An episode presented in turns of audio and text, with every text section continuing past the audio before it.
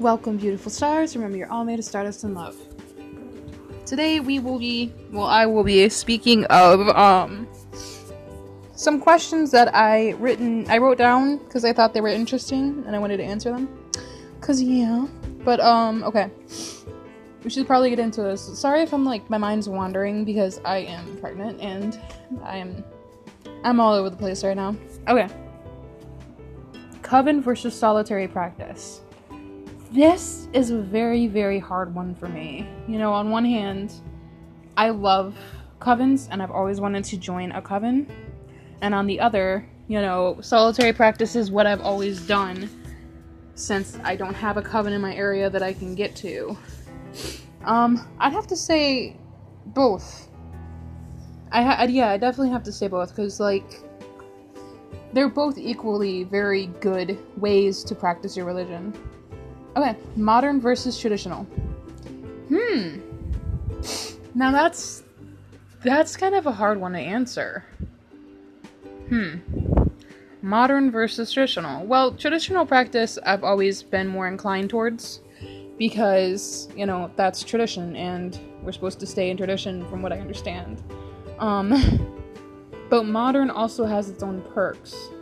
You know, there's perks to not being a witch back in traditional days because obviously Salem, you know, you know, they uh what they did there was very bad. But I'd have to say mostly modern because yeah. Yeah, modern speaks to me a little bit more. Can a witch be male? Yes. Simple version of the question, yes. Yes, 100%. Um, a witch can be a male, female, fuck, a witch could be a dog. Excuse my language, but it could be. Um, Divination. Is it a true form of the craft? Yes. Divination is definitely a true form of the craft because, you know, as Wiccans, we strive for more, we strive for perfection, and divination is part of that profession. Ouija board, yay or nay? Now, for me, I think the Ouija board really speaks to me. My board has never told me a lie, my board has never purposefully lied to me or brought evil in without ever wanting to bring me divination, which ties into the, to the other question. You know, um, I've always consulted my board when I have issues. And the whole reason that people started thinking Ouija boards were bad was mostly because, again, Christianity. No offense, you know, I love everybody, I respect everyone's religion, but they did really take that part of our religion and they really did. You know, it's it's a sad fact. Um, are practitioners fairly portrayed in the media? Oh no, no. Um, I don't really don't think you know the craft is portrayed well in the media. I, I feel like a lot of the time it's oh Wicked Witch of the West and oh they're terrifying and they have long noses with moles on them. No. you know, witches are actually very beautiful people, and they're people in your life that you would never expect to be a witch. Like, really good people. I'm not a horrible person, and just like any religion, there's going to be people that are crappy people, and there's going to be great people. But at the same time, like, I don't think I would never judge a religion based on what one person did or what they did in the past. You know, what you carry on is what I judge you on. Chanting versus silent castings. I think, honestly, both are very good ways to get your points across to the gods and goddesses. So that one's both for me. Christian holidays versus the Wheel of the Year.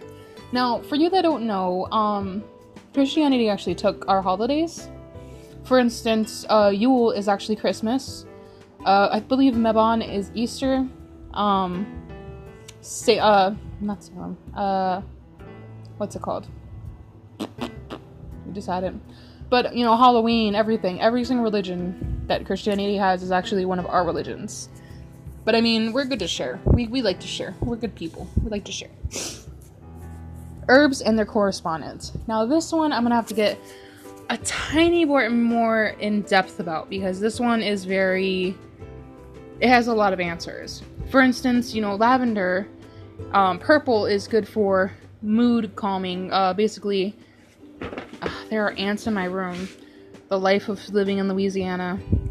But basically, um, lavender is good for calming, but the per- the color purple is also very good for um, enhancing your mood or getting you in a better mood.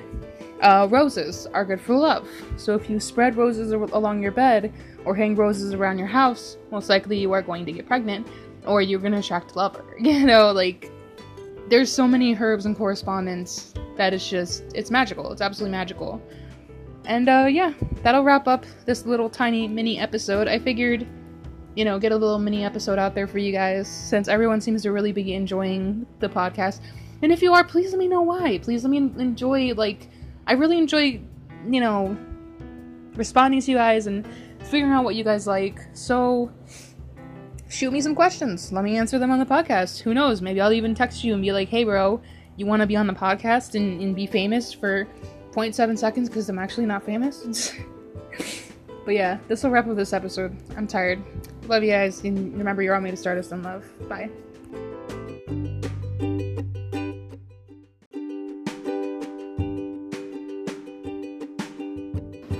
Welcome, beautiful stars. Remember, you're all made to start us in love. Today we will be, well, I will be speaking of um some questions that I written, I wrote down because I thought they were interesting and I wanted to answer them. Cause yeah, but um, okay. We should probably get into this. Sorry if I'm like my mind's wandering because I am pregnant and I'm I'm all over the place right now. Okay. Coven versus solitary practice this is a very, very hard one for me. You know, on one hand, I love covens and I've always wanted to join a coven. And on the other, you know, solitary practice is what I've always done since I don't have a coven in my area that I can get to. Um, I'd have to say both. I ha- yeah, I definitely have to say both because like they're both equally very good ways to practice your religion. Okay, modern versus traditional. Hmm. Now that's that's kind of a hard one to answer. Hmm. Modern versus traditional. Well, traditional practice I've always been more inclined towards because, you know, that's tradition and we're supposed to stay in tradition from what I understand. Um but modern also has its own perks. You know, there's perks to not being a witch back in traditional days because obviously Salem, you know, you know, they uh what they did there was very bad. But I'd have to say mostly modern because yeah. Yeah, modern speaks to me a little bit more. Can a witch be male? Yes. Simple version of the question, yes. Yes, 100%. Um, a witch can be a male, female, fuck, a witch could be a dog. Excuse my language, but it could be. Um, Divination. Is it a true form of the craft? Yes. Divination is definitely a true form of the craft because, you know, as Wiccans, we strive for more, we strive for perfection, and divination is part of that profession. Ouija board, yay or nay? Now, for me, I think the Ouija board really speaks to me. My board has never told me a lie. My board has never purposefully lied to me or brought evil in without ever wanting to bring me divination, which ties into to the other question. You know, um, I've always consulted my board when I have issues. And the whole reason that people started thinking Ouija boards were bad was mostly because, again, Christianity. No offense, you know, I love everybody, I respect everyone's religion, but they did really take that part of our religion and they really did. You know, it's it's a sad fact. Um, are practitioners fairly portrayed in the media? Oh no, no. Um, I don't really don't think you know the craft is portrayed well in the media. I, I feel like a lot of the time it's oh Wicked Witch of the West and oh they're terrifying and they have long noses with moles on them. No. you know, witches are actually very beautiful people, and they're people in your life that you would never expect to be a witch. Like, really good people. I'm not a horrible person, and just like any religion, there's going to be people that are crappy people, and there's going to be great people. But at the same time, like, I don't think I would never judge a religion based on what one person did or what they did in the past. You know, what you carry on is what I judge you on. Chanting versus silent castings. I think, honestly, both are very good ways to get your points across to the gods and goddesses. So that one's both for me. Christian holidays versus the Wheel of the Year. Now, for you that don't know, um, Christianity actually took our holidays. For instance, uh, Yule is actually Christmas. Uh, I believe Mabon is Easter. Um, say, uh, not Salem. Uh, what's it called? We decided. But, you know, Halloween, everything, every single religion that Christianity has is actually one of our religions. But I mean, we're good to share. We, we like to share. We're good people. We like to share. Herbs and their correspondence. Now, this one I'm gonna have to get a tiny bit more in depth about because this one is very. It has a lot of answers. For instance, you know, lavender, um, purple is good for mood calming. Uh, basically, uh, there are ants in my room. The life of living in Louisiana. But basically, um, lavender is good for calming, but the per- the color purple is also very good for um, enhancing your mood or getting you in a better mood. Uh, roses are good for love, so if you spread roses along your bed or hang roses around your house, most likely you are going to get pregnant or you're going to attract a lover. You know, like there's so many herbs and correspondence that it's just it's magical. It's absolutely magical. And uh, yeah, that'll wrap up this little tiny mini episode. I figured, you know, get a little mini episode out there for you guys since everyone seems to really be enjoying the podcast.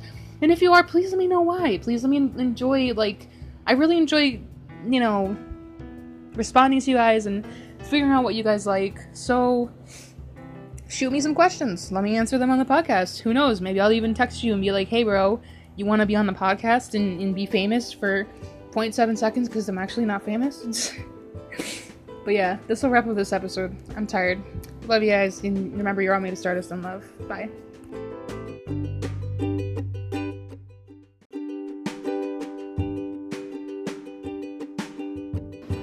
Welcome, beautiful stars. Remember, you're all made to start us in love. Today we will be, well, I will be speaking of um some questions that I written I wrote down because I thought they were interesting and I wanted to answer them. Cause yeah. But um okay. We should probably get into this. Sorry if I'm like my mind's wandering because I am pregnant and I am I'm all over the place right now. Okay. Coven versus solitary practice. This is a very, very hard one for me. You know, on one hand, I love covens and I've always wanted to join a coven and on the other, you know, solitary practice is what I've always done since I don't have a coven in my area that I can get to. Um, I'd have to say both. I ha- yeah, I definitely have to say both because like they're both equally very good ways to practice your religion. Okay, modern versus traditional. Hmm. Now that's that's kind of a hard one to answer. Hmm. Modern versus traditional. Well, traditional practice I've always been more inclined towards because, you know, that's tradition and we're supposed to stay in tradition from what I understand. Um but modern also has its own perks. You know, there's perks to not being a witch back in traditional days because obviously Salem, you know, you know, they uh what they did there was very bad. But I'd have to say mostly modern because, yeah. Yeah, modern speaks to me a little bit more. Can a witch be male? Yes. Simple version of the question, yes. Yes, 100%. Um, a witch can be a male, female, fuck, a witch could be a dog. Excuse my language, but it could be. Um, divination. Is it a true form of the craft? Yes divination is definitely a true form of the craft because, you know, as Wiccans, we strive for more, we strive for perfection, and divination is part of that profession. Ouija board, yay or nay?